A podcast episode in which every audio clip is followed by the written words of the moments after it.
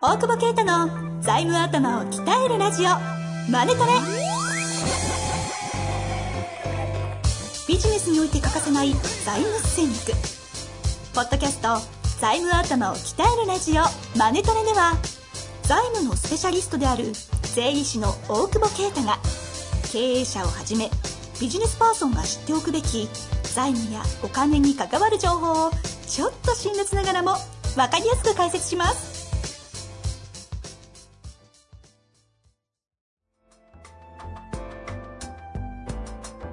さあ、今週も始まりました。大久保啓太の財務頭を鍛えるラジオ、マネトレ。大久保先生、本日もよろしくお願いいたします。お願いします。さあ、今日はですね、特別ゲストをお招きしているんですよね。うん。うんって。うん。緊張、緊張してますね。いつも雑なのに。そうそうそう。まあ早速ね、ご紹介したいと思いますが、えー今回のゲストは、境目研究家の安田義雄先生にお越しいただいております。安田さん、よろしくお願いいたします。よろしくお願いします。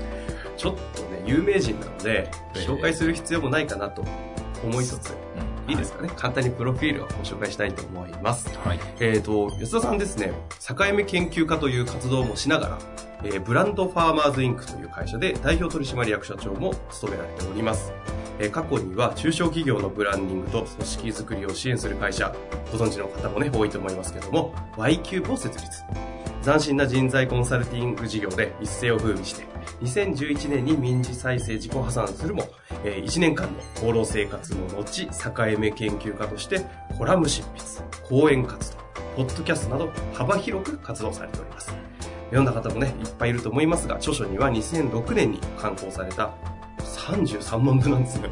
うん。33万部を突破した千円札は拾うな。すごいっすね。すごいですね。なんででしょうね。それと、フォレスト出版で最近の一番新しい本が、えー自分を磨く働き方という本も出されて、今、今現在も活躍されております。というわけで、安田さん、改めましてよろしくお願いします。よろしくお願いします。大久保さんは、はい。安田さんは、直接会うのは初めてです、そうですね、お話しさせてもらうのは初めてですけど、結構なんか、はい。その後33万部のいうち一部は僕は読んでましたけど。今手元にも。そうそうそう。はいそう、なんか、ちゃんと撮ったって、あんま本読まないですけど、漫画以外。そう、これすごいなと思って。当時のコンサル会社にいた時、は上司に読めって言われて、へでも本郷武史を鍛えてはいけないっていうのはですね、強烈なフレーズですよね。結構無茶苦茶なことも書いてますけどね。家を売ってワインを買えとかね。そんなのあるんですか？あるんですよ。そう。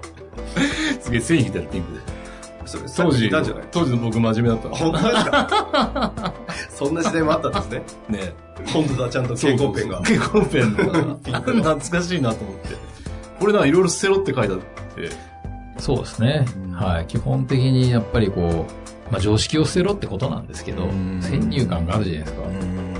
で、常識を捨てようと思っても、常識の範囲内でしかみんな捨てないんで、そそれよりはるかに、あの、なんか遠い常識を一回捨てるっていう発想になってもらうっていうための、まあ、そういう本なんですけど、ちょっとむちゃくちゃ書きすぎて、多々怒られました。そうなんですか？はい。いや、僕別に多分僕人生変わりました、これで。あありがとうございます。これで申告書作成、税務申告書の作成ソフトを削除したの？素晴らしいですね。どういうことですか？具体的に。成長するには捨てるしかない。コンサルやりたかったんですけど、はいはい。目先のやっぱ忙しいんですよ。その、独立した時ですか？あ、違う違う、その、前前、コンサル会社のへー26、7ぐらいうんの時、うん。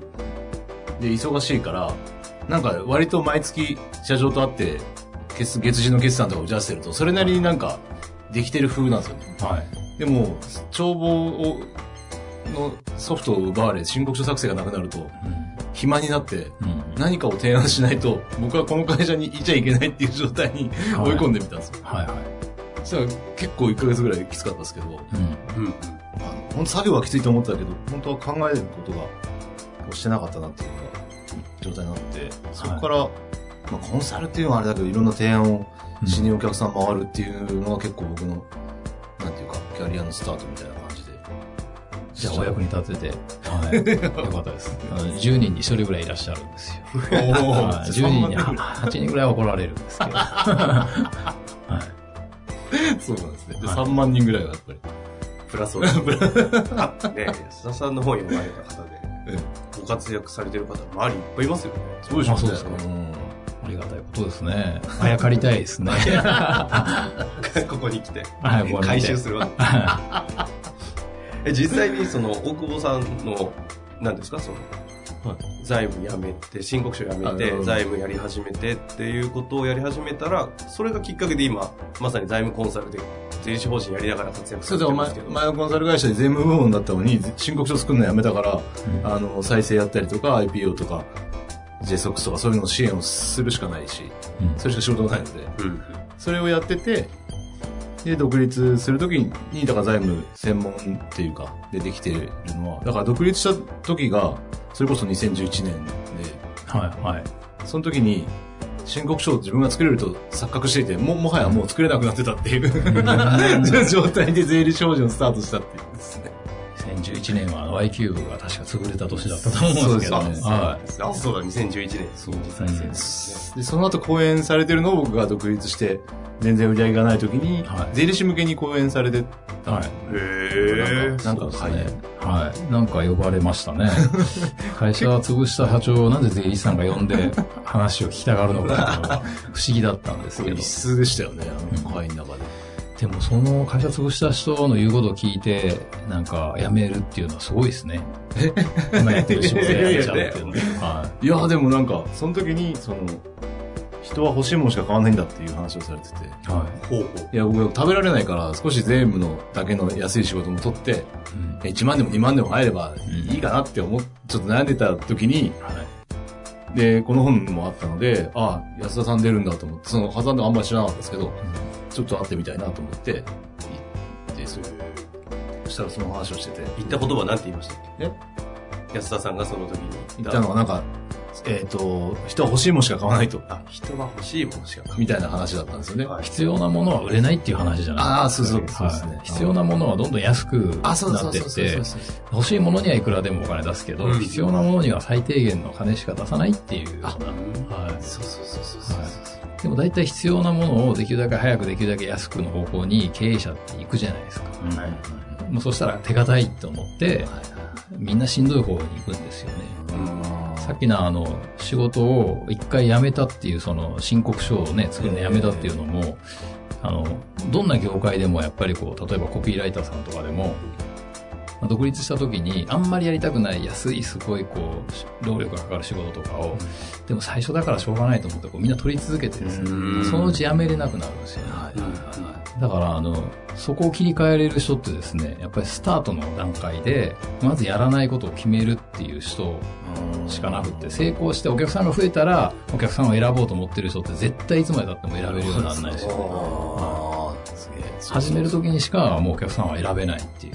はいもういろんな人に言ってんですけど、みんな信じないんですよ。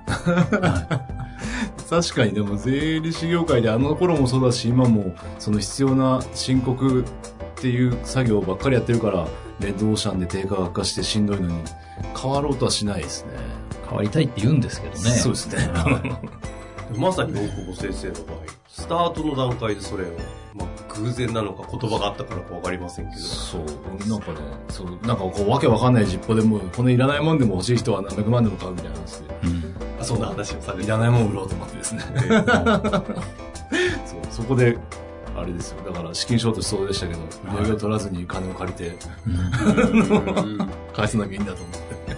でもやらないことをどんどんどんどんこう排除していくと、えあの、やることがすごい、もう幅が狭くなってくるんで、うん。しょうがなくアイディアって出るんですけど、えはいはいは例えばあの、なんかお金が1億円あって、好きな事業やっていいって言われると、なかなか人間ってアイディア出ないんですけど、駅から例えば500メートルぐらい離れてる、すっごい立地の悪い喫茶店があって、ここで商売しないといけないっていう縛りがあると、人間ってアイディア出るんですよ。あ、好きにやれって言われるとなかなかアイディア出なくてですね、はいはい実は制約がないとアイディアが出ないっていうのをすごいいろんな会社で見ましたね。だから自分、どうせだったら自分のやりたくないことを切ってって、それで制約を作ればいいと思うんですよね。はいはいはい。そしたらやりたいっていう、まあその駅から遠い喫茶店はあんまりやりたくないかもしれないですけど、自分がやりたいことの中で、あの、稼ぐ方法が自然とこう生まれてくるってういう。ん。見つからなかったらどうしてくれるんだってよく言われるんですけどね。はい。見つからないっていう人見たことないですね。あそうその順番でやる人は。見つからないと思うからやらないんですかね、みんな。やらない。そうですね。結局、まあ、あの、見つけようという努力っていうか行動しないからですよね。大体今の仕事やりながらだったら、優先順位が後回しになるじゃないですか。忙しいし、そんなに。そうなんですよね。は暇でした、僕独立した後。い。いや、ずーっとタバコ吸ってましたもんね。今でこそやめましたけどね。そうそうそう。だって営業したこともないので、はい。もう何もしない、かあれです、神田明神行ってましたね。神頼みかなって。そう。でもそうですよね。うん。そこをなんか耐えれるかどうかって大事ですよね。そうですね。そこを耐えれると耐えれないの境目はやっぱり不安なんで、あの、とりあえずなんかお金になることやっちゃうっていうか、うんうんうん。やっぱスタートの段階って何屋さんやってもいいし、どんな商品売ってもいいし、どんな売り方してもいいじゃないですか。はい。だからここをちょっとちゃんと考えるべきなんですけど、とりあえずなんかこれできないのって言われたらやりますみたいにすぐパクッと食いついちゃうんですよね。確かにお二人の共通点は自我が強いと言いますか、この、わがままなとこあるじゃないですか。まあまあとは思ってませんが、思ってませんはディスられた。急に。いでもわがままだって思う人、僕は思ってないですけど、ええ僕はあの、午前中は人に会わないって決めてまして、で、1時から5時の間しか人に会わないですね。で、5時過ぎたら一切仕事しないんで、あの、わがままだと。真面目にやれって言われたりしますけど、はい。それが最も自分のパフォーマンスが上がるやり方なんですよ。徹底してるんですよ。はい。9時以降、21時以降はもう飲まない。ああ、そうなんですか。早めですね。そうです10時には寝ますんで、10時に寝て6そうなんです時に起きるっていう。へはい。午前中はあのスキルアップと称して漫画読んでますけど。同じじゃないですか。同じですね。いいっすね。今、おすすめの漫画は何ですか？さっきもあの喫茶店で犬屋敷を読んでたとこおーろなんですけど、はいはいはいこれはいまずいやつ、盛り上がるやつ。うん犬屋敷読んでます？読んでないです。珍しい。な何読んでるんですか？僕、ベタですよ、結構。キングダムとか。ああ、進撃の巨人とか、そうですね。インベスター Z とか。とか、3月のライオンとかですね。へえ。でも最近のやっぱ流行ってる漫画面白いですよね。そうですね。うんうん。何？遠藤さん漫画ですか？今言われたやつ全部読んでますけ結局読んで同じような。で、この間昨日オフィスに戻ったらですよ、大久保先生いらっしゃってたみたいで、ほ机の上に3月のライオンの新刊が置いてありました。貸してあげてるありがとうございます。まあそんな感じなんですけど、はいちょっとなんかせっかく今手元にあるのがですね、大久保先生というか、カラーズさんが、なんていうんですか、クレドを作ったんですよね。うん、はいはいはい。ちょっとこのクレドがですね、結構特徴的なクレドなんで、ブランディングの、ブラそれこそブランディングの専門家、安田はいはいはいはい。ああ、そうですね。さんがですね、大久保さんのこのカラーズのクレドどういうふうに読み解くかちょっと聞いてみたいなと思うんですけど、手元あります？うありますね。はい。ちなみにミッションは経営にカラーを、明日の力をっていう。まあ、言い踏んでますからね。はい。まあ、まあ、パワーとカラーでも踏んですけどね。英語でも踏めるっていう。なるほど。それ、裏返すと出てくるか。はい 出てこないあ出てこないですね。ですね。あと、常識を乗り換える。税務、財務のイノベーター。これがビジョンみたいですね。うん。そんな中でですね、えー行動指針。舵を取れ。テイクザヘル。全部で8個あるんですか？うん早くやれ。解決を楽しめ。機会になるだ。両親に聞け。楽に勝て。先回りで学べ。想像しろ。本気で向き合え。というクレドが出来上がったんですけど、この辺、安田さん、すごい雑ですが、コメントあります ブランディングの相談。あのー、疑問を感じるもんは一つもないんですけど。ないんですか？はい。普通だとなんか奇抜ですねとか皆さんリアクションされてますけど。まあ、もっと良くするとしたら、はい。数絞ることですかね。本本気で向き合いとか早くやれとかは、ない方が他が際立つかなと思いますけど、あ一番やっぱりこう、惹かれるのは楽に勝てですかね、やっぱね。なかなかこう、これを入れる人いないんで、早くやれとか、本気で向き合えとか、結構どこの会社でも入れるんですけど、楽に勝てっていうのは、まあ奥が深いですし、すごい大事なことじゃないですか。みんなあの世の中の人って楽がしたいって言いながら、楽をするための努力を全然してないんで、はい、楽と楽しいと同じ字ですしね。えはいー、そうですよね。うん。その辺がそうですね。千円札を入れるのもそうですけど、結構まあ楽に勝つというかね、まあし、はい、なんていうか、思想的というか、そう、なんていうか、戦う略すというかですね、まあ、はい、なんかその辺が、すごい、からも伝わったし、多分その辺のイズムが多分入ってると思うんですよ。安田さんイズムが、そうそうそう実はカラーズに流れ込んでいる。多分楽の定義って人によって違うじゃないですか。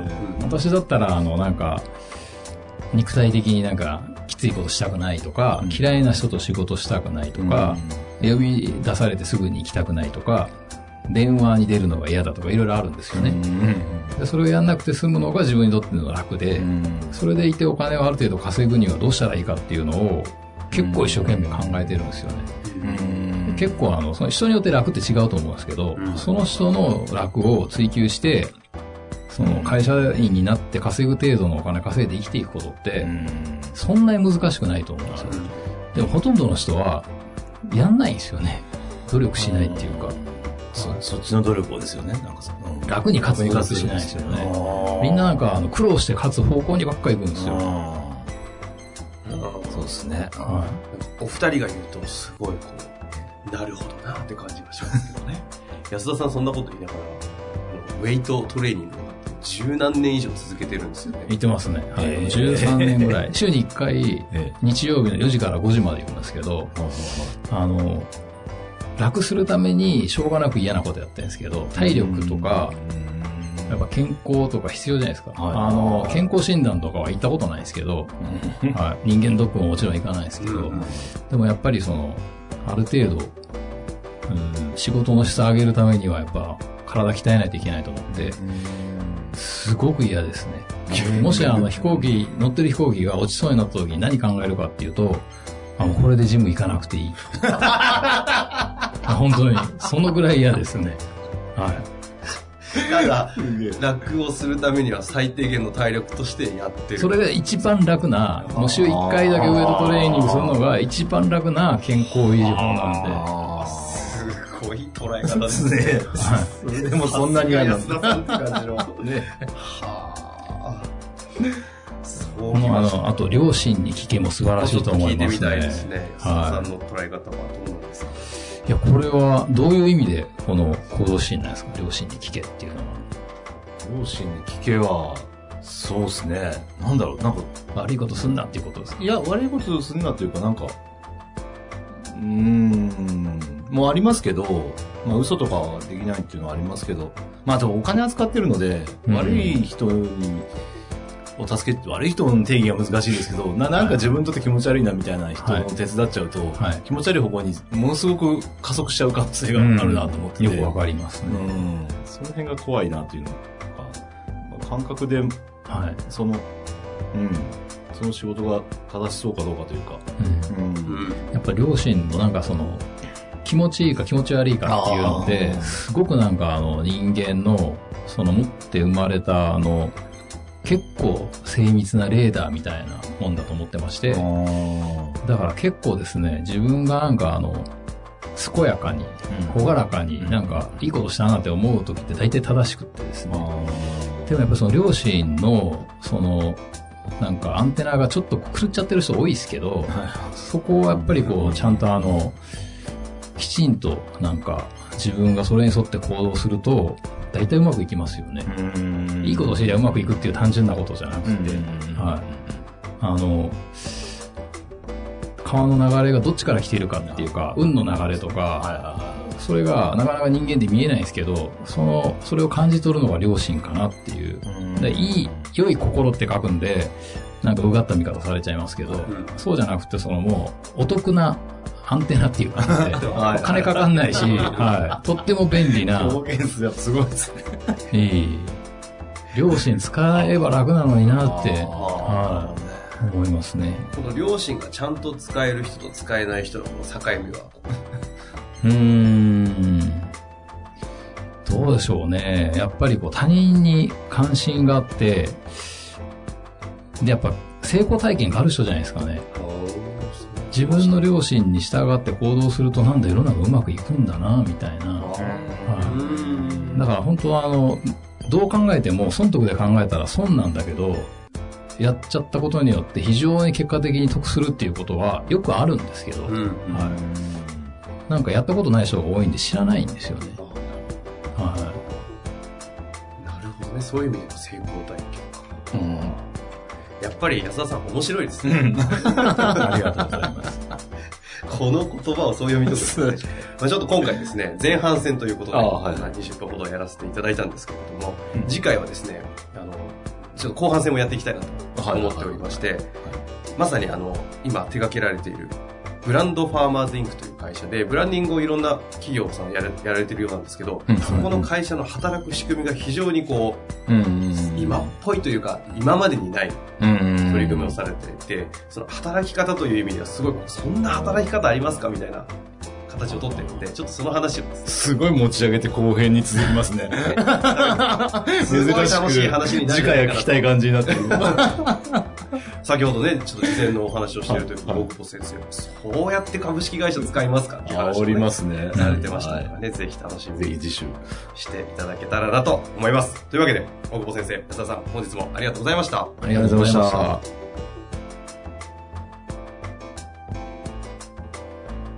の番組はいかがでしたか？番組では大久保携帯の質問を受け付けております。ウェブ検索で「税理士カラーズと入力し検索結果に出てくるオフィシャルウェブサイトにアクセス。その中のポッドキャストのバナーから質問フォームにご入力ください。またオフィシャルウェブサイトでは無料メルマガも配信中です。ぜひ遊びに来てくださいね。